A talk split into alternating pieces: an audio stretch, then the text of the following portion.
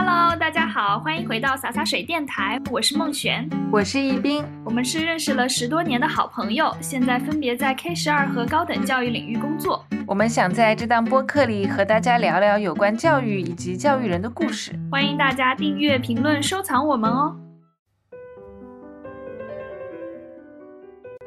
我是觉得说，不管是重点院校还是民办院校，就是我们面对的是同一波孩子。同一波考生，这些学生他们都是经历过高考过来的学生，他们本质上是一样的孩子，只不过是因为这样的一个筛选的机制、分流的机制，把他们放到了不同的地方。其实我们在大学里面，我们发现的一个比较大的问题，就是学生受到的学校的或者社会的影响还是太少了，在职业的想象的空间这一部分。受家庭的影响太重了，这样子我们就把所有的力量、所有的宝都压在家庭上面。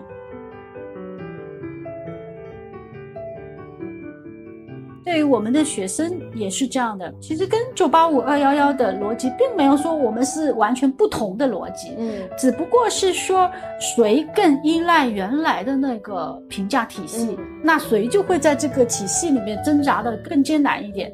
很多人会把这些东西变成他自己的一套评价系统，这样子的话呢，他就会缺失了一些闯出去的空间。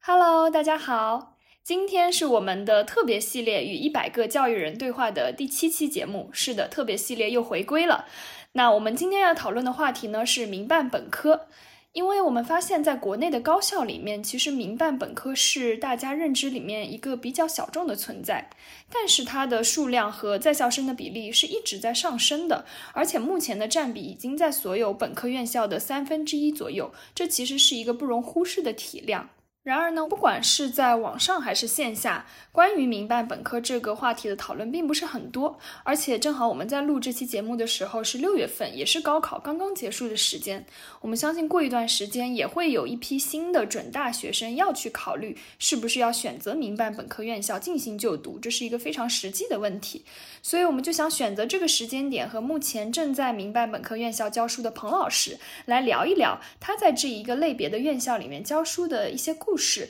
和感悟，以及对行业的观察。那我们先请彭老师来介绍一下自己吧。好，大家好，很高兴呃接受这个洒洒水这个谈话啊。其实我觉得很荣幸，就是呃我过去自己在媒体工作啊，在这个呃南方报业、时代周报，然后也在北京凤凰网，后来在央视待过一段时间。那我大量的工作主要是更多的是做评论的，就是社会评论的工作，呃，那么呢，后来我为什么会转到教育行业呢？其实就是说我们在做媒体的时候，我们会很强烈的、强烈的感受到，觉得对读者有期待。我希望读者是更。更能够体会到你这种精英媒体的思维，你给他们很深度的、很深刻的内容，然后你希望得到读者的这个反应反馈啊。但其实随着这个碎片化时代的到来，人的思维各方面是更倾向于更碎片的。那么我就感觉到，其实你想要有优质的读者，要来源于哪里？其实是来源于我们优质的教育。所以我就后来有一段时间就特别关注这个教育，中小学也好。呃，高校也好，然后就就就动了这个念头，就回去念全职的博士，在中大念这个哲学的博士。念完了以后，那刚好有这样一个机会，就到了这个上外先达这样的一个民办的学校任教。那我是觉得说，不管是重点院校还是民办院校，就是我们面对的是同一波孩子，同一波考生。我们不要去觉得说，好像。九八，因为我在媒体工作的时候，我也带过这些所谓的名牌大学的呃学生，呃，那我的感受其实是觉得说，这些学生他们都是经历过高考过来的学生，他们本质上是一样的孩子，只不过是因为这样的一个筛选的机制、分流的机制，把他们放到了不同的地方。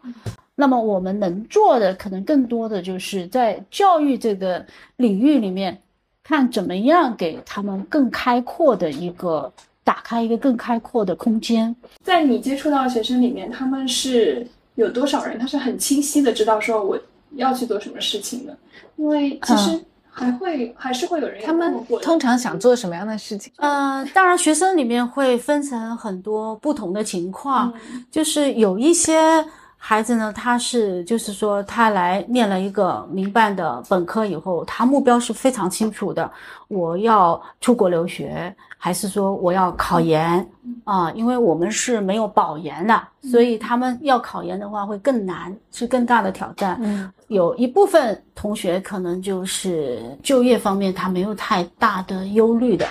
然后他读完了以后，他可能回到家乡，也有父母也有安排工作或者怎么样，就他们没有这种 没有这种就业的压力的学生也有，那那他可能就比较悠哉悠哉一点。然后有一部分同学呢，他是在专业的这种呃追求上面比较有追求，他们做出来的很多的作品啊，不管是平面设计的内容，还是说一些文案的东西，其实我觉得都都蛮有创意的。所以我经常开玩笑，我说，呃，你们考到这个呃民办本科呢，可能就是因为你并没有在高考在应试方面并没有被。被摧残到，呃，败坏胃口，或者说败坏你的这个创意，所以从创造力上面来讲，我说其实你们是有一定的优势的。对那那我们短板是短在哪里呢？就是可能有一些孩子他基础不是很扎实，嗯他有这个创意，但是他的文字的这种输出的能力，或者是说他的这种思考的这种缜密度啊，各方面可能还有一些欠缺。我说这个就是就是需要进行一个这个补的地方。那总体上来讲的话，我觉得可能也是因为上海的原因吧，就这些孩子还是蛮，呃，蛮蛮机灵的，蛮机灵的。我感觉城市其实也有很大的原因，比如说，我不知道您的学生里面会不会嗯来自沿海地带的学生比较多，江浙沪啊，这样江浙特别是对嗯江浙还有甚至北京，当然也有、也有远一点的，像新疆啊这些的也有。但总体上呢，就是来自于经济条件更好的这些地区的是会更多一些。然后上海本地生源也也算对比较多的。从他招生的这个呃面来讲的话，他本身当时就招生也有一些限制嘛。嗯，对对，所以就是还有就是很多学生是有一一部分学生很有特质的、很有特色的是什么呢？就是属于那种我们叫做当年的那个随迁儿童，就是随着父母哦在上海，就父母在上海打工，然后他当年曾经在上海读完了小学、初中，嗯，然后不能在上海高考的这种孩子，然后他回到老家，他老家一般的也是也是在周围片区，比如说江苏啊哪里啊，然后他回去读高中，但是那有有很多学生就反映，原来在上海成绩好像还不错，回到了那种高考。更严酷的城城市或者省市去以后，他的成绩就不算那么好，不算那么好呢，你要考一个九八五二幺幺，好像有难度。但是他又很想回上海，那他就会选择嗯民办学校，只要能够回到上海。这个地域的那种教育的一个资源的不平等性，嗯嗯其实它也是决定了很多大家的命运选择方向的。那他可能就是说，在那边，在自己的原来家乡那边，他也算是一个比较好的学生。但是他如果他想要到上海这样一个城市来的话，他可能就只能选择民办本科这样子一个院校类别。我觉得这个当中可能有一些人他也是会有落差的，因为他其实也是在认真学习的，嗯但他可能后面学习成绩或者说高考时候失分啊，或者怎么样，他就到这边来。我们甚至都有衡水中学的来的同学。哦啊啊啊！然后我们经常拿来开玩笑，你衡衡水中学怎么会到我们这里来？就开玩笑。呃，但但就说他们其实就是来源嘛，有有这种好中学啊、优质中学，或者说这种呃应试方面的学霸中学、超级中学，然后他。高考的时候掉链子或者怎么样啊，反正一时一时失手的啊，跑到这里来的有这种孩子，也有一些是在不怎么样的中学，然后他成绩已经算是拔尖了，但是拔尖也就只能到这就是只能保证一个本科，保证一个好的城市，在一个好的城市里面读本科。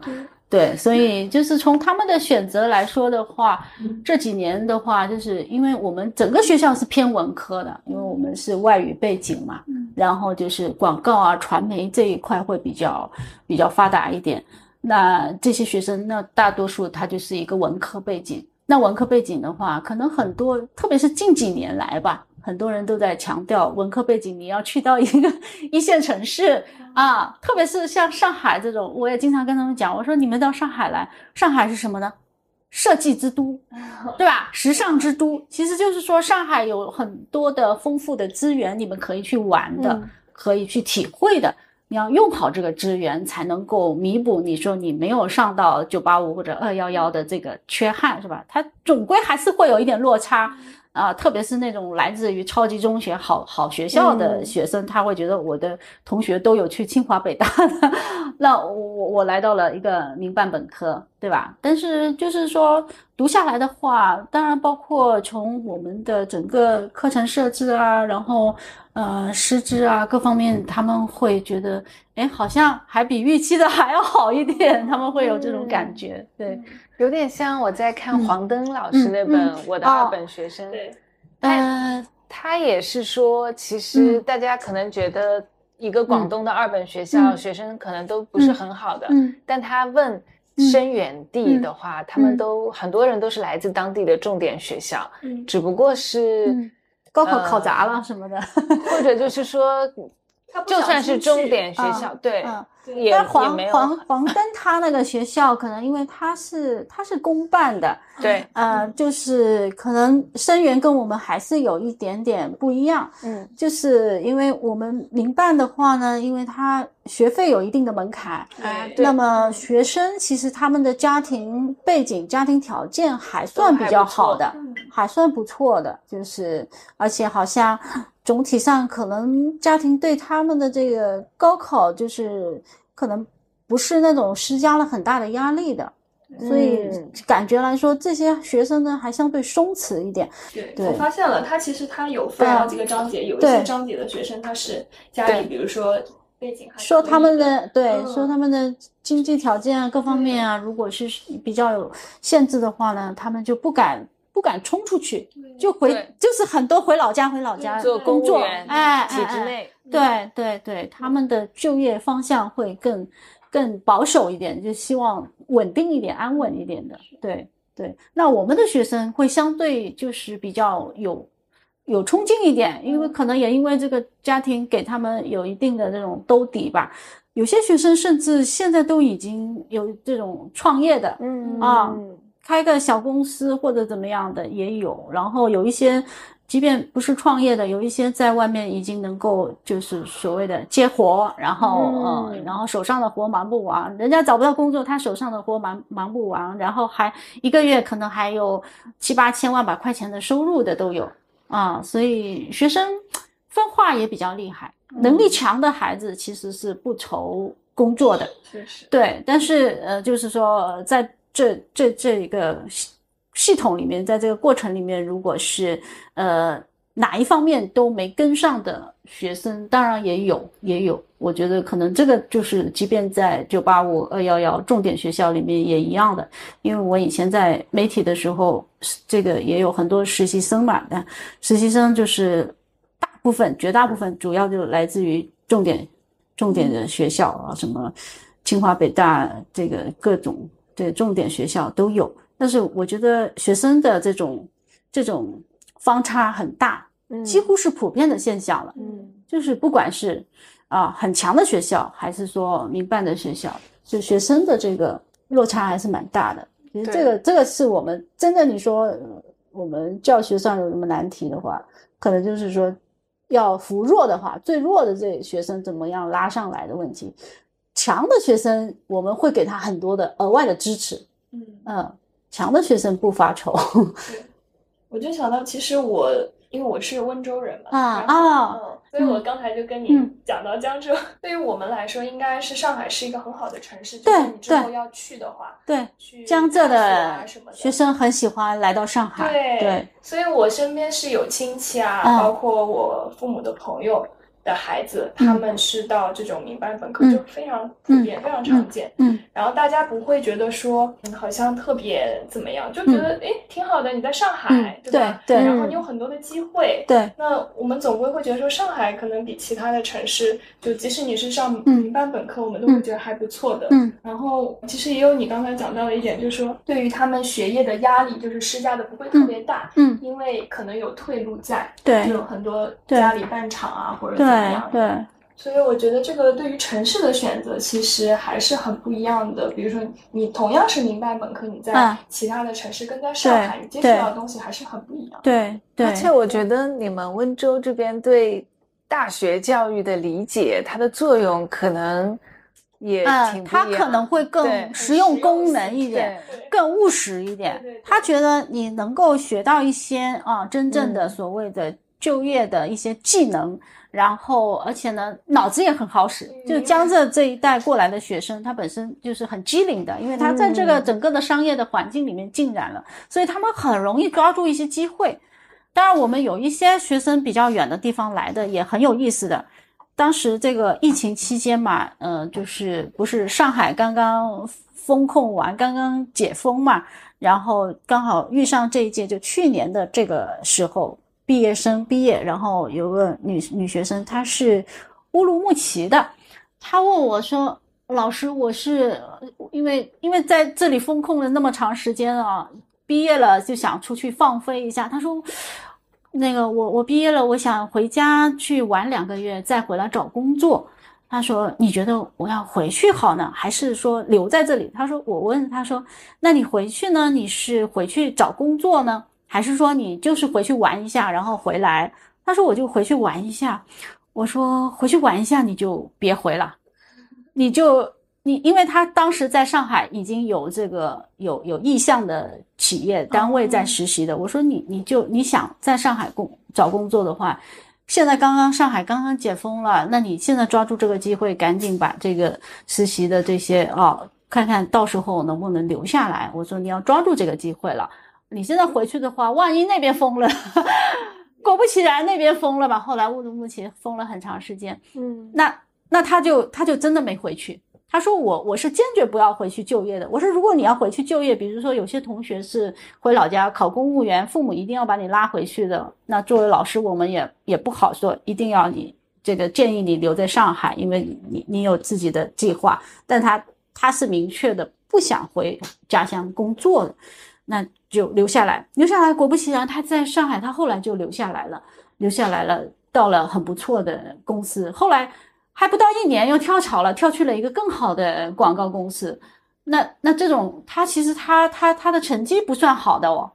他的成绩，因为他毕业论文是我指导的，成绩不算很好的，成绩比他好的孩子。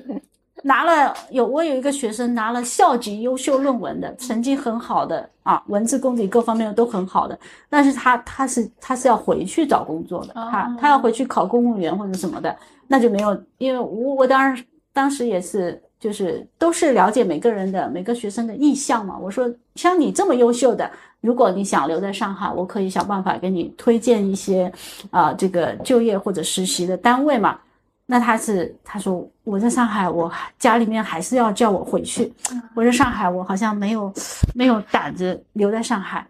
那么反而是像那种他另外那个女孩，她成绩真的不算好啊，这个毕业论文甚至还让人有点挠头的。但是她就是很很敢闯，这种孩子她留下来了，而且她工作的还不错，所以我就觉得真的，我们我们那种评价机制。在未来是吧？在未来的整个的这个就业环境里面，真的你的高考分数多少，你甚至你在大学本科几年的这个成绩多少，跟你未来的发展可能都不一定是正相关的。嗯，确实，对。现在我也这么感觉，特别是这两天高考，为什么这样感觉？是感觉自己的工作受到了什么？那冯老师，呃，学生毕业回到家乡和在上海的比例大概是怎么样子的？呃，具体没有去统计过啊，但是呃，大概这几年的话，留在上海的还是蛮多的。嗯啊，留在上海或者是呃出国的有一部分，考研的不算很多。因为他们考研成功比较难，嗯啊，现在考研也也卷的不得了，他们要考很高分啊，那那除非他真的是，我们有一个学生是毕业了第一年没考上，然后停了一年再考啊，后来他考上了，嗯，这种就算是很很难的了，呃，反而是出国的比较比较容易一点，他们出国的比例，因为有很多学生是一来的。就就已经明确了，哎，就是要出国，而且他，我们学校也有一些合作的院校嘛，然后他对接什么，他都早就想好了，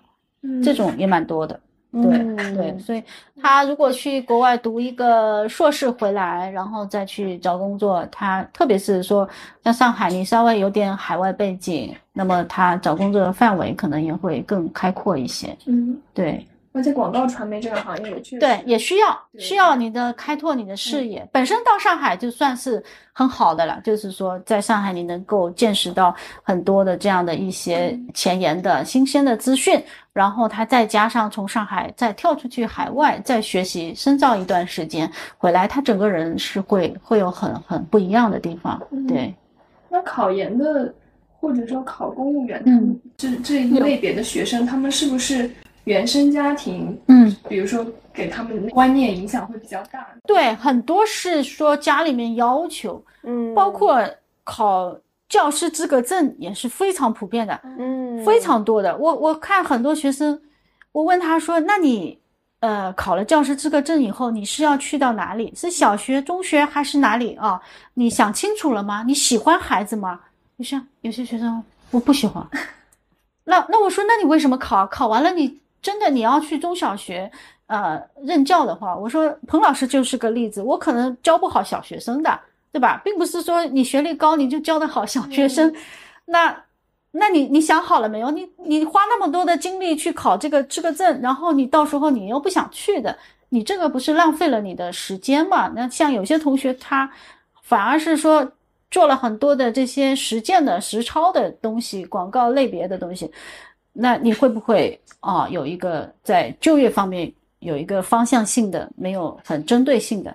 那他们就是说家里面让我考，我就考一下吧，就是这样子。有的，因为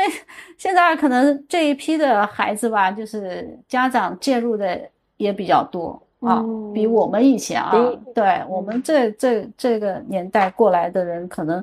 嗯，你在就业啊、工作啊，你想干嘛这些好像。家庭不会介入那么多，因为我感觉考研跟嗯。呃考教师资格证、考公这一群学生，他其实。真的难度会比较大，就有这个本科背景的话，他跟去海外的这一群人，他们是跳脱出来了这个评价系统，对，一定程度上的。对，那在这边，比如说他用这样子一个背景去做这种再再度考学的动作，应该压力是更加大的。对，高考之后他又承受了第二次的。对对对，实际上，而且呢，对他们来讲，就是我们。讲的务实一点，就对他们来讲，其实性价比不高的。嗯，因为因为他们的这样的一个背景，你相比于九九八五二幺幺，他们有保研的名额嘛？那我们是没有的，所以我比较倾向于就是说，除非是那种他本身显示出来学术能力比较强的孩子，那我就会说啊，你你真的要考研的话，你就这个我所有的理论的课。你真的要认认真真的去读文献，然后你扎扎实实的找到你自己的那个想考研的这个方向，而不是说我就是为了一个，呃，研究生的文凭而去考。我说这样子，你花了很多时间以后，到时候考出来成绩其实也不理想。现在你考研也不是那么容易，然后你你你又把大把的时间又花在这个应试上面，你又没有去实践。那实际上你是两很有可能两头扑空的，对啊，很容易这样子的。所以像像这一类的学生，他们可能就是要有一个更清晰的自我的定位认知。而且我感觉广告行业是不是一个比较对学历祛魅的这么一个行业？对对，因为有很多那些很有创意的或者广告界的一些获奖的大牛什么的，他他也不一定是。不管是从专业背景还是学历背景，是吧？他也不一定说有这样的一个很呃很很高的一个学历，或者说一定要很对口的专业，专业也不一定要对口。嗯，所以我们我经常跟学生说，我就是说，其实你们的就业范围也很广的。你试问哪一个企业，它不需要一点点这种广告的品牌的宣传的策略的这些东西？他都需要的，你你这个学了以后，你在任何一个行业，其实你都可以有你的空间的。然后关键是你你你真的喜欢做这种呃有创富有创意的东西，那那他们就会很如鱼得水。我们这一次大四的毕业展，呃，穿插进去了一些大三的学生的作品，为什么？因为他太优秀了，都一定要早提前一年拿出来展了。然后后来说，嗯，但是呢，优优秀作品还是给大四的学生，但是我们大三的学生提前拿出来展，然后，然后甚至是有一个宿舍的女生，他们是连续被好几个老师征用了，因为她在每个老师的课程上面，那个做出来的作品都很优秀。那这样的孩子，你想都抢着要的，对，那那他们也会有一个激励的作用，他们其他同学看到，哎，他们可以做的这么好。那那他们也会，所以我这学期因为我带了他们一门那个自媒体运营的课程，嗯，那那其实还蛮有意思的，我就真的让他们去做自媒体，每个小组真的你要做一个，我说不限制平台，你做小红书也可以，你做公号也可以，你做 B 站也可以啊，他们就每个人每个小组选一个项目，然后这样子的来操作下来，然后因为后来我们就做了一个课程的结题的报告。那从他们报告的总结上面来看的话，他们还是很乐意去跟同辈同学之间学习的，就是他会看到其他小组做的这么好，然后，然后我本来我是没有那么高的要求的，因为我觉得他们的课程负担也蛮重的，一个学期好多门课，那我也没有说一定要硬性的规定说，如果你前面的这个项目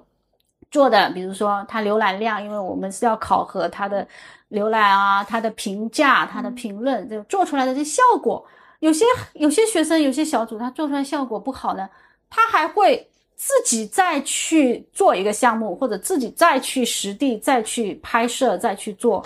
啊，然后然后争取争取这个提升一下。我说这样的就是很主动的啦，完全不是老师推着你走了。那这个其实就是同辈刺激，同辈刺激。当然，我也用了一些一些手段，就是比如说，呃，像这种好的学生，我就让他们跨年级的去分享分享，介绍他们的一些优秀作品怎么创作出来的。嗯啊，他们其实蛮好玩的。这些孩子有有一组女学生，她是她是她说她的创意是从什么？从梦境里面来的，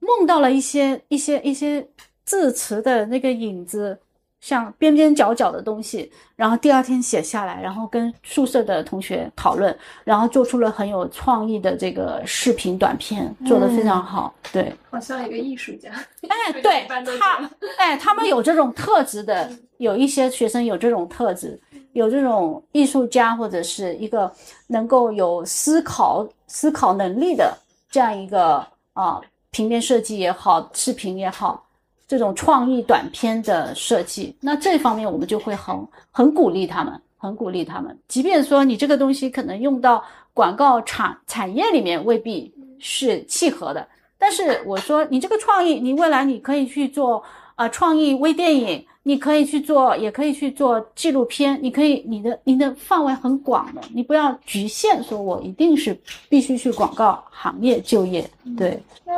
如果就就比如说他不是广告传媒这个专业的其他专业的学生，因为我可能对于民办本科的了解也不是特别多。但是看了一些资料，里面说基础学科的建设可能相对比较薄弱，但是更多的专业开设起来是比较有实用性功能的，就是它的就业导向会非常的明显，对对，比较接地气。对对，当然我们也有，比如说旅游专业的啊，那那我们这几年我们就开玩笑说，这几年旅游专业的会不会不好就业了？疫情这几年，对，那就是他们肯定那会肯定会有一些调整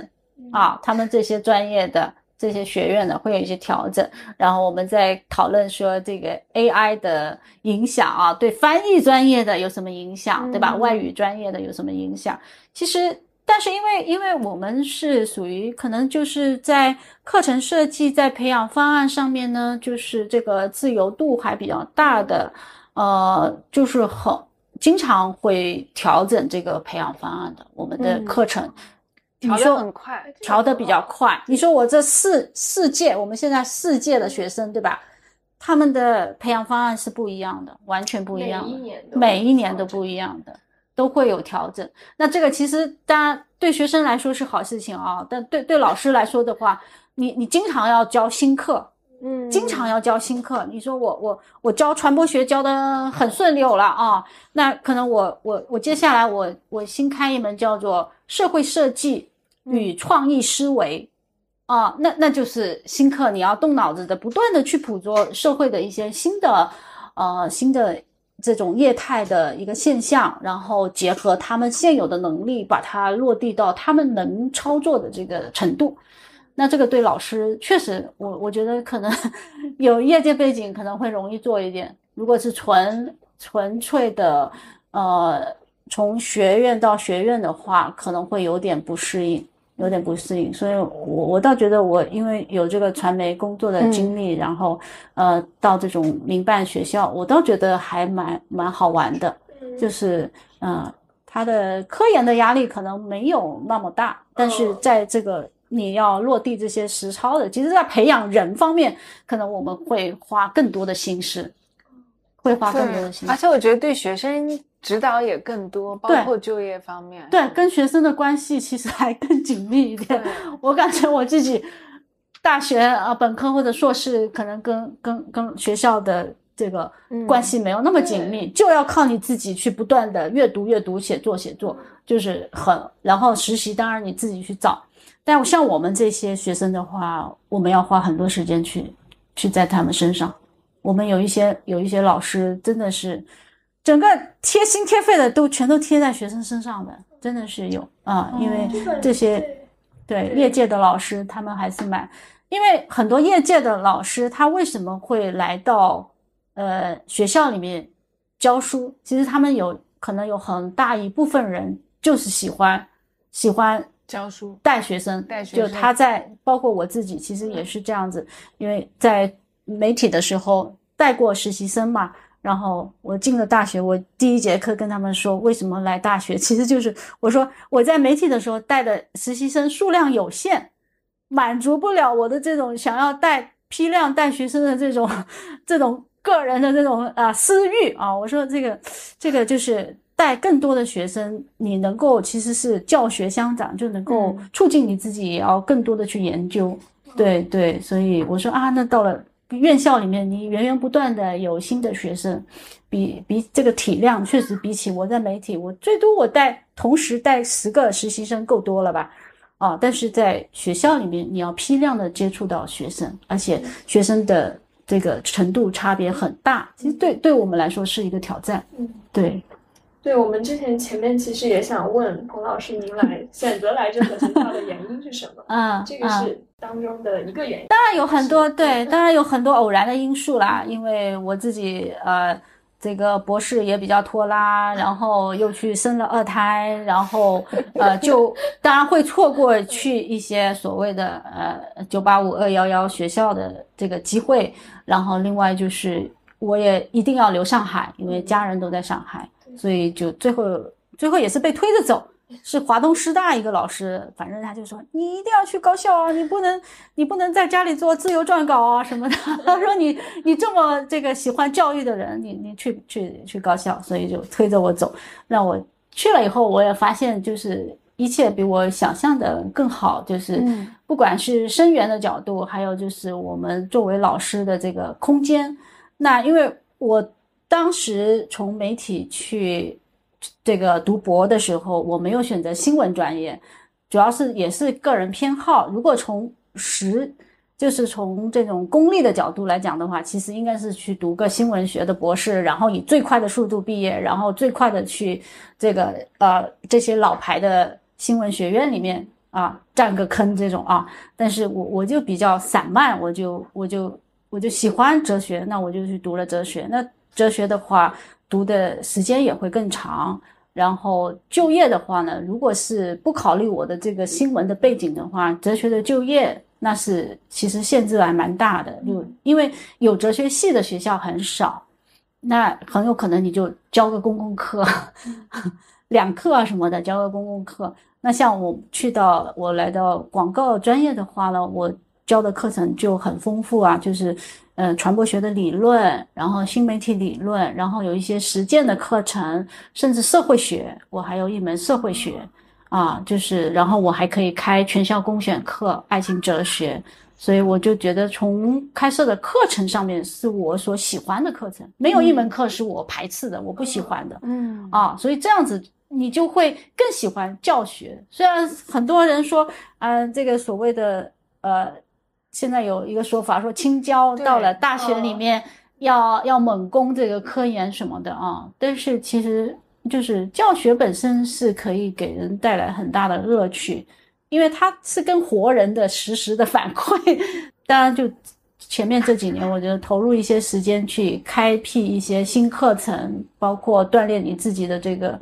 呃，授课的能力，毕竟我从媒体，我教学上面其实虽然带实习生，但肯定是不一样的，对吧？你要能够适应。然后，呃，从呃四十几个人的班级，三十几个、四十几个人的这种专业的班级，到大课阶梯教室的这种公选课，我觉得我我得到全方位的一个。对，我看网上有很多人说，其实做。就说理一个理想职业，做一个二本老师是特别好的。对，因为我我听您讲下，我觉得你是非常享受这个状态，然后因为它的自由度很大，对，就真的感觉每一天都在接触自己喜欢的东西。就主要就是这个课程吧，包括我们的课程设计方面，你也能够做一些参与。所以有有些课程，你看我提出来，它就实现了啊，没有说没有说要要要要这种。好像很多的关卡你喘不过去啊，然后有很多的传统的这种体系上的一个包袱，可能对于民办学校来说，它这种没有太大的历史的包袱，嗯，它就是本身就是催着它要创新的，你不创新你就你就自己要后退的，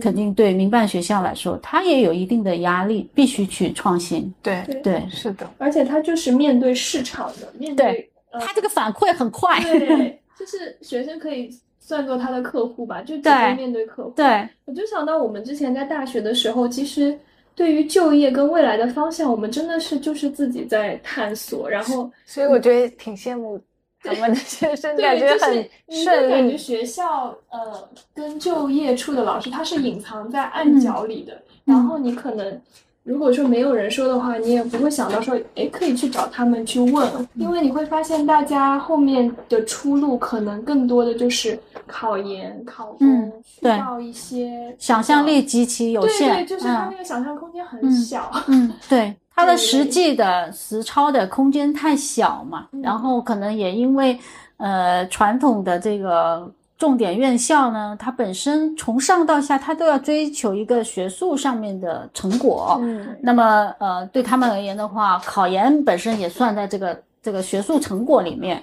升学啊、深造率什么这些的，对他们会有一定的这种限制。当然，新闻专业的可能会好一些啊，因为也是同样的，有一些老师是从业界过去的，所以总体上来说，新闻专业的。学生都会活络很多，所以为什么我我这几年跟学生分析，我说你们不要去考新闻专业，我说新闻专业的这些考研的学生，自己考完研了以后就去创业，就搞那个新闻考研的培训，然后把这个新闻考研卷的不得了。你看你们都要考四百多分才还还还不一定能录取，打开了新思路。哎，他们就是这些孩子很活络啊。他自己考研这个痛苦的经历完了以后，他能把它转化为生产力，一个个的开自媒体、开考研课程的培训。所以你会看到报新闻专业、新媒体的，他们统称新传，新传专业的考研的那个资料是最多的。我说你别看资料最多，但其实你是最卷的、最难考的。我说你去考个哲学、考个社会学、考个其他的，可能都会好一点啊。你不要想着我一定要去考什么新传的。对，所以现在还有人说劝人家不要考新传，这个不是你要不要考的问题，你能不能考上的问题。尤其是在现在这个所谓的直播时代，对吧？自媒体时代，所以像这种掌握了这种自媒体工具的学生，他就能够把它转化成为他们的生产力啊。那这种生产力，他们的创业能力就很强。所以你不要小看他们这些弄个自媒体，他们就可以弄得很好。哔哩哔哩上那个老番茄，反正有很多，就是复旦的研究生，像宇哥，就是他们都是同济的，然后去做自媒体。对的，对对的。但我觉得大部分就是大部分的学生画像在九八五二幺就类似比较好的学校里面，他们就走的路径还是当然会有路径依赖。我觉得对，里面还有一个就是精英院校的文化，它。会特别强调教育的无用性，嗯，然后包括老师啊，课程设置就是你你要理论一点，然后虚一点，你这样才比较的跟你的这个学校的档次比较匹配嘛。但这个时候学生找工作又特别痛苦。对，其实因为我自己也是这些无用专业出来的，什么中文啊，什么哲学啊，我没有上过新闻的专业，从本科到博士，嗯，那么。其实我整个这个过程下来的话呢，我感觉其实，在我们这些无用专业里面，你真正能够体会到它这种无用之用的，啊，理解到这种专业基础学科专业的精髓的，其实是少数人，少数人。那么最惨的，在这里面受害的是一些学生，就是说，他实际上他的思维能力没有那么抽象，思辨能力没那么强的学生，硬把他塞到这个高度上面去。他接下来他就是面临的一个就业上面的一个断崖式的落差，就他他就就业这方面就很不好。然后你要让他上升，说他往学术方向发展，他也涨不上去。像这样的一些中间阶层的学生，你要给他另外一个口子。另外的出口，所以其实这个不管是我们说民办的院校也好像他们重点院校也好，其实我觉得有一条可能是一样的，就是说我们要意识到学生的多样性。嗯，这个多样性现在是不可阻挡的发生了。你不管是清华北大还是说这些一般的院校，可能在一般的院校里面也有这种学术思维很强的学生，那你能不能有老师匹配，能够给到他们呃一些支持？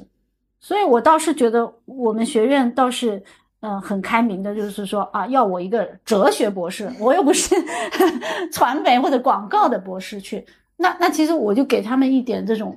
这种补充嘛。如果你有这种理论上的呃诉求的话，我可以给你一些这方面的一些支持支撑。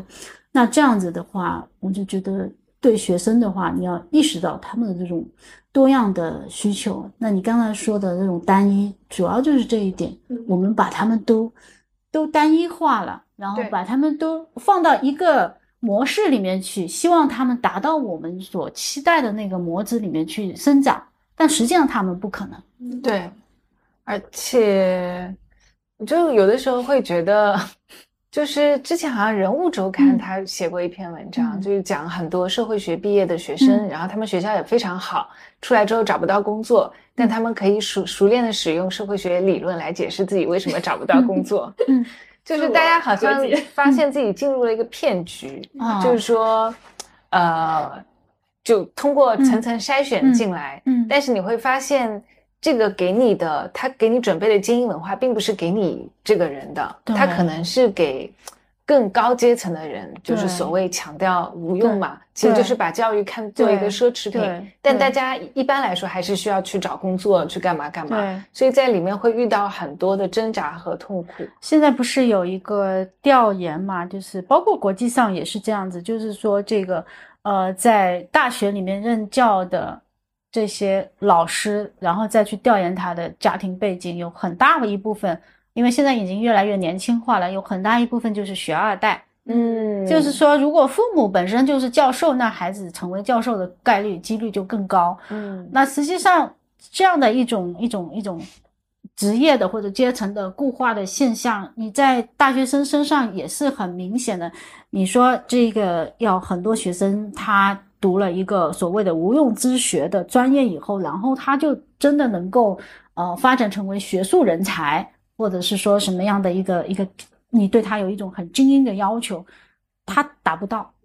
那他达不到的时候，你是不是就让他往下面滑？还是说他有一个很强大的中间啊发展的这个宽阔的空间，可以承承载着他们的要求？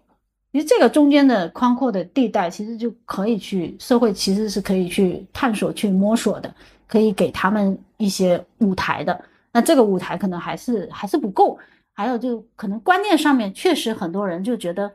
要一路一路一路使劲的读上去，读到博士读完了以后啊，再想办法什么的。但是但是他在这个往上攀爬的这个过程，他失去了很多的这种实践的机会。少数人能够兼顾的，少数人能够说我实践也弄得很好，然后我考研啊、读博士都不耽误的人有，但是有绝大很大一部分人，他真的就是上下两头都不靠的。那这样子才会说我们说这个所谓的高学历消费的问题出来嘛？嗯对对，包括现在的这种考研考公的这种啊一个应试的模式。那其实也出现了这种应试的过载，就是完全是过量的，花了过量的精力去应试，而且它本身也没有达到那个他们所期待的结果。就他可能解决问题的方式非常的有限，因为对于他们来说，如果说家庭的那个支持体系不是很强大的话，有退路的话。在高考的这个阶段，或者说在前面的所有教育阶段，他会觉得就是考试升学是他所有解决问题的方式，包括获得一定社会评价的，或者说对自我认知的一个方式。对，所以他就只能这样子一步一步的往上去升。对对，其实我们在大学里面，我们发现的一个比较大的问题就是说，学生受到的学校的或者社会的影响还是太少了。在职业的发展的这个想象的空间这一部分，受家庭的影响太重了。这样子，我们就把所有的力量、所有的宝都压在家庭上面。但万一家庭都不刚好是那种所谓的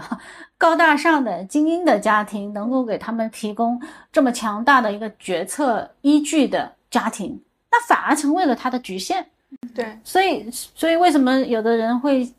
现在在提说那个国外那个中小学有职业教育啊，职业，呃，这种给他们更开阔的一些拓展视野的，让他们更早的去思考自己的职业方向，而不是说我家里面是干什么的我就干什么，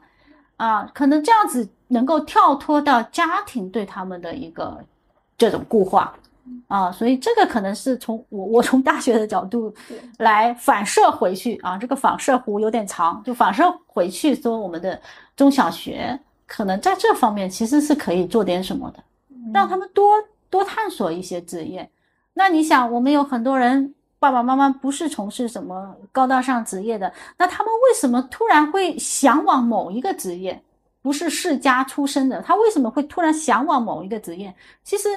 后来可能人家去探访、去追究，可能就是他从邻居啊，或者从身边某一个人那里说知道了有这样一个职业，然后他看到那个状态，他觉得很喜欢，然后很向往。嗯，对。那我们的，因为现在的孩子又不像过去说有那么强大的一个社会网络的交往，往往又被关在学校里。对。那你学校能不能提供这样的一些东西，让他们？对吧？所以像有一些好一点的学校，当然他会邀请各种 社会达人、业界啊，给 给学生们开开讲座啊，让他们拓展视野啊。是的，啊，这这种其实挺好的。但对于一些在所谓的我们叫做说小镇做题家，说说这种应试教育，然后又这个地方比较视野比较有限的一些地方，他是不是这方面会受到一些局限？对这些孩子有不公平的地方？就他们长期以来把所有的时间全部花在这个刷题上面，所以为什么会有现在会有这个关于小镇做题家的这种讨论争论，是吧？实际上就是他们花这么多时间在应试上面，结果结局对他们而言并不划算，嗯，才会出现我们出现这种声音，说他们的啊对他们不公平，对，对。其实我们之前也是想问，就跟家长。因为我觉得我们好像零星的有聊到一些，对吧？就孔老师你在学校里面跟学生接触的肯定是更多的，但是有没有接触到一些，就是实际的接触到一些家长？没有，大学这方面是因为只有辅导员会跟家长联系。一般来说的话，就是说如果我们学生有什么问题啊，呃，心理上或者是说他的学业、毕业论文出现了什么。风险的，那我们会就是反馈到辅导员那里，然后辅导员会跟家庭保持联系，跟他们家长保持联系。像我们专业课老师好像没有渠道去跟家长联系的，对。但家长还是关心的挺多的，对学生。呃，对他，他反正就是有这样的一个。一个固定的渠道跟辅导员能够取得联系，所以这个就是辅导员的工作很重要的一个方面。他们要很关切到学生的心理的状态，所以我们任课老师呢，科任老师呢，经常也会收到辅导员的一些提示啊，说哪个学生哪个学生他可能最近心理上面有一些问题的话，那么你。我们在上课的时候，我们就会特别留意他的状态啊，会会有这样的一个联动。对对对，像你们的这种专业，是不是人数都会相对少一点？我我们之前是一个班，一个班大概三四十个人，现在最新的这一届二二级这一届是两个班了，两个班每个班都有四十来个人。对对，所以读完四年的学费大概是多少？呃，广告专业的话，每年三万多。不到四万，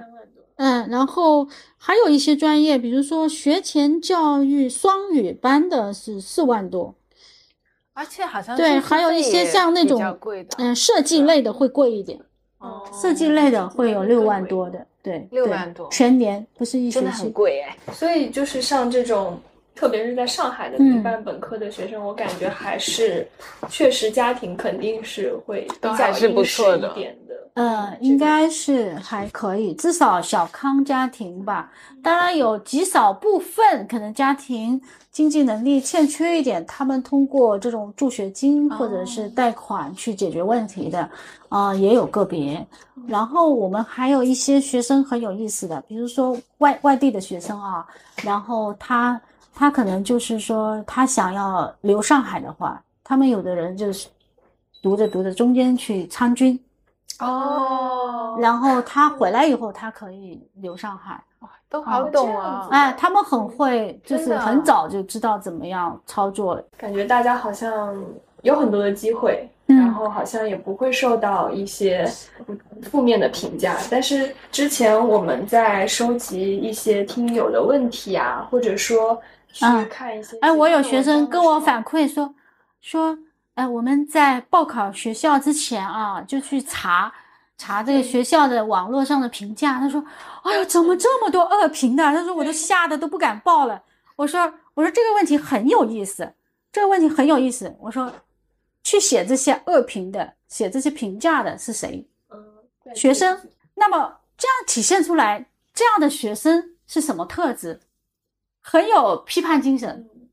他们有什么不满意？包括现在，其实我们也是的。他他们会他们会食堂啊或者寝室啊有什么问题，他们很敢提意见。嗯，他们就会去提，提了如果反馈不够及时，他会去网上去去批判，哎哎，批判学校。我们有有同学说啊，我原来查这个简直是觉得不敢来了，后来来了以后发现，哎，这不挺好的吗？比我想象的好很多。他说这是为什么？我说，反而是因为这种民办院校嘛，它不像那个呃九八五啊，或者说重点院校名牌有那样的一个很强大的一个光环。那光环呢，会促使学生就想要捍卫学校。对，我我背靠大树好乘凉的一部分。哎，我背靠大树好乘凉。我们的学学生呢，他可能这种就我我是。我是好像是一个消费者一样的，对他这种心态，他会让他就是没有把学校当做自己，好像是我要我要抱着这棵大树不放的。所以你看到一一有新闻事件出来，像名牌大学，他们会有学生出来保护学校，辟谣，辟谣说没有的事情，在学校啊，那可能民办学校他没有这种包袱。所以，我我觉得这个问题要这样来理解，真的是对。那你真正的说，我我要报考什么学校？其实我觉得最最实实在在的，当然你是去找到一些在读的，当然你不是说我找碰巧找一两个，然后这一两个人的评价刚好是极端的啊，你可能要找到一些比较。公允的一些评价，另外一个就是你要了解到这种呃，他的整个专业的课程设计这些东西适不适合你，你喜不喜欢？我觉得这个是最重要的。很多人可能没有办法或者没有渠道去了解这些细节，那他就他就想一个排名，对对啊，但这些排名根本就跟你这些设课程设置也好，可能跟你遇到的老师也好，没有没有什么关系。没有什么关系，它排名是靠各种其他的数据支撑起来的，所以其实排看排名来选学校可能是最最不靠谱的，真的是。因为本科当中会有排名嘛，因为我们现在有各种各样不规范的排名，你只能是看专业。你说同一个专业哪个学校可能它的特色是什么，或者它的强项是什么？我觉得这个是可以分析出来的。但是你说拿一个嗯。传媒的广告的创意的专业跟一个做机械的啊那种理工的一个专业去相比的话，你根本没法比啊，没法比啊。然后哦，还有这种还有一些专业，比如说护理专业，是吧？你没法没法这样子去横向的比较，很难比较。对对对，真的，我觉得包括就是九八五的学生，除了对学校很有骄傲之外，嗯。好像大家遇到问题的时候会更多的怪自己，比如说你找不到工作啦，就不会觉得说怪学校，不会觉得学校怎么就业怎么不指导我一下。但你今天这么一听，你就会觉得，嗯，我们学校好像并没有人来指导我们就业，我们好像有一门这个课，然后当时那个老师跟我们讲，但是我觉得他讲的东西好像也是很水。基础理论性的，对对，他不会说给你。邀请业界的人过来说：“哎，我给你看不同的职业可能性。”他也是给我们一本书，然后在那边讲。这个就很 对，很脱钩的。对对，重点院校是存在这个问题。那么像我自己，我也是在这些院校里面，呃，比较偏学术的院校里面。然后当时我想去媒体，那靠的就是自己去找关系，然后去求职，去找实习的经历。去找实习的经历，然后靠着这个实习的经历再去求职，所以的话好像很难依靠学校，甚至你也很难依靠老师，可能跟老师都因为老师都很偏学术。对，啊对。那么对于这种民办学校来说的话呢，我们是因为因为也也当然有这样的一个啊，你说底气不足也好，什么也好啊，就是。那我们知道，他拿着这块牌子，呃呃，民办啊或者二本的这个牌子去就业，本身就不好就业的。那越是这样子，我们可能会越有一个责任心，觉得我应该把你推出去，我得想办法让你这个人站到那里，人家一看到你就觉得你有特色。所以的话呢，我们就会，比如说我的课堂上，我我我都会，比如说请，虽然我自己也是从媒体出身啊，但是我觉得还是要有一个。共识性的，比如说现在的澎湃的编辑或者什么什么的一些业界的人，把他请过来，嗯啊，跟同学们交流啊，我不不能够说我倚老卖老的，用我以前的经历经验来给他们讲他们今天怎么做，我会给他们共识。我说，哎，你们现在做的这个项目，你看看澎湃的编辑，看看啊，你们这个项目是跟他们的要求距离有多远啊？感觉重点院校的学生在高中啊，就是自己考试考上去的过程中就很习惯被挑选。比如说有什么题目出的很难，你不可能说你这个题目怎么出的这么难啊？就大家都是更多的适应，嗯，适应优先，而不是说我要去提要求什么的。嗯嗯嗯，对对。所以我就说他们这个呃，在网上批判学校，我说可能你们更有。更有这种反叛精神，就这种体系没有被内化。啊，对他没有说一定我要依附于某种强大的这个机构性的一个体系，所以他们敢于提出自己的要求，反而你的这个 对。啊，你的这个教学的压力反而是更大的，因为我自己也在这些学术类型的学校过来，我知道老师教学是没有压力的，他怎么教我们都不敢。不敢说不。对对对，你都会觉得他怎么教都有他的道理啊。他就算是把课堂弄得很闷，那我们就说啊，因为这个要读文献，所以很闷，正常啊。对对。如果是呃不讨论，那他他就说，嗯，这个是因为什么原因，我们不讨论，没有资格讨论。我们我们还没有能力去讨论。啊，有时候我会觉得有些课程为什么不给我们讨论哦？那就觉得说。呃，你文献还没吃透，所以先不能讨论。总之，就你会就像你说的啊，我们会倾向于 找自己哪地方还不足的原因去适应这样的一个体系。但是在在我们这就不存在这种问题。学生有要求，哪个科目的老师如果是照着这个 PPT 照念，没有讲一些很很实在的、结合实实践的经验的，那马上就被学生投诉。然后就换老师了。所以学生的话，他们就是想要留在上海的话，他们终归还是能够找到各种各样的渠道机会。然后可能就是需要他们做的是调试自己的目标啊，目标有些说我是不是一定要去四 A 公司，或者说我一定要去一个国际的大的广告公司，还是说我一些私企我也愿意去，小的创业的公司也愿意去。嗯，这样子的话，他们的路子就会比较宽。对，还有的直接我，因为我大一的时候，每每一届学生，我刚接手的学生，我都第一节课我都会跟他们，请他们写一个他们自己的职业规划。我说我在课程里面我会照顾到你的这个职业规划啊，那可能对不同的学生，我会对你有不一样的要求啊。那么有些学生在写职业规划的时候，他就写好了，我就是要去创业的啊，我我我到时候我开一个什么样的公司，然后我做什么，写的清清楚楚。那那你可能他就不需要你给他找什么呃工作什么的，他可能都已经谋划好了他的创业的轨迹了。哦，对，有的。哇塞！所以我觉得整个就跟我原来想的不太一样。就是说他们属于这种，我想的也不太一样。因为其实你刚开始在，我一开始预设的时候就是一个筛选的逻辑嘛，就是还是像我们以前读书。对，我觉得我们之前的。想法或者说想象，就是说，是不是在民办本科院校读书的同学会很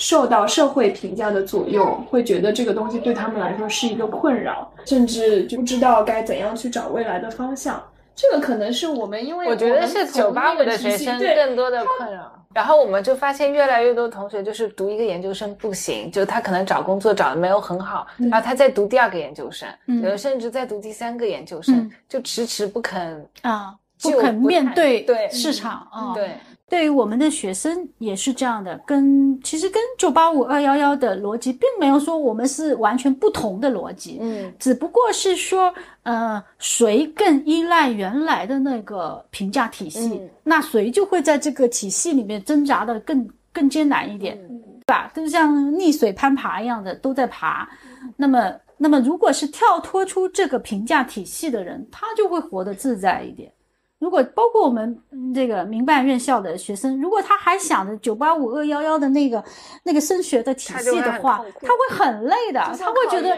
哎，他会觉得我怎么赶也赶不上他们，那就很累很辛苦，然后最终也达不到他预期的效果。不是说我们站着说话不腰疼，或者说作为过来人这个去指责年轻人啊，其实我觉得更多的还是家庭和社会。给他们施加的这个窄道就很窄的一条路，然后你非要让他们在这个很窄的路里面去走出他们的这样的一个一条道路来，这种要求本身就是非分之想，对吧？你你。所以我又想到了戴锦华的那句话，他就说，如果很多逻辑你不自己高度内化的话，它其实伤害不了你。对对，是的，是的，就是你自己有一套观念系统，你这套观念系统，如果你自己能够自洽的话，那是没有什么问题。所以我们有有同学一开始刚开始我去去给他们上课的时候，有同学说啊，我们觉得好奇怪，彭老师你怎么会到我们这里来教书的？我说很奇怪吗？我这样的人不正应该来教你们吗？就是，嗯，就是他们会有一些东西把自己内化了，觉得啊，他们也觉得你应该去，比如说更好的院校啊，对他觉得是博士啊，什么哲学博士什么的，嗯，是不是？或者说你原来在业界，在这些知名媒体什么的，我说我不是正应该来教你们的吗？就是就是很多人会把这些东西变成他自己的一套评价系统，然后用这套评价系统来看待自己或者看待外部的世界。这样子的话呢，他就会缺失了一些我我我闯出去的这个这个空间，嗯，是会有这样的问题。对对。对，但是如果你一直，比如说你正好很幸运，在这个里面如鱼得水，很那个的话，你可能这一辈子你都不会发现这当中其实是有一些迷惑性存在的。嗯啊，当然就是会有一一一些人会在长期的在一个系统里面啊，然后它这个系统里面呢，整个社会给了你足够的光环、优越感。啊，然后可能会产生这样的一种自我迷幻的这么一个感觉，嗯，对对。但其实认知上面其实很清醒的人是很多的，很多的。然后发出这样的声音的也是也是很多的。主要的是说，嗯，由于这个自媒体时代嘛，所有的声音其实都是分散的，然后每个人都会去寻找自己想要听的那种声音。那这样子的话呢，这个。呃，整个的一个观念认知呢，其实会更更更极化，更极端的分布了。啊，一部分这样认为的，一部分那样认为的，他他很少去做一些交叉的这样的一个一个交流。对对，是的，嗯。所以像我们不同的学校，然后不同的背景，有多一些交流的话，其实是会。会有一些更好的碰撞，然后做一些桥梁的工作吧。好，那我们今天就非常感谢彭老师给我们做的分享。嗯，我感觉今天这期节目当中，我们两个人也学习到了很多，包括之前我们都不是很了解民办本科院校大家的现状。对，好，非常感谢你们的邀请。啊，因为我一直也为民办教育在呼吁啊，写文章。那自己其实能够有机会亲身到民办教育的一线里面去这个任教，其实我也是觉得蛮高兴的，蛮开心的。因为中国的这个高等教育啊，就是民办的教育发展会相对哦没有那么那么迅速。其实，在中小学，民办教育是发展的比较快的，嗯，所以恰好就是高等教育这一块，呃，发展的还不是那么的跟我们的时代不是那么的匹配，所以我觉得，其实未来还是有很可很大的可能性，我们要可能要更重视一些民办教育，尤其是在现在的一个就业的环境之下，我们不是不断的提出来，可能要强化职业教育啊。那么，其实对高等教育也是一个挑战。嗯，对。好的，那我们今天就到这里了。感谢你收听这期节目。如果你对于民办本科有什么困惑或者想法的话，也欢迎你在评论区和我们分享。那我们下期再见啦！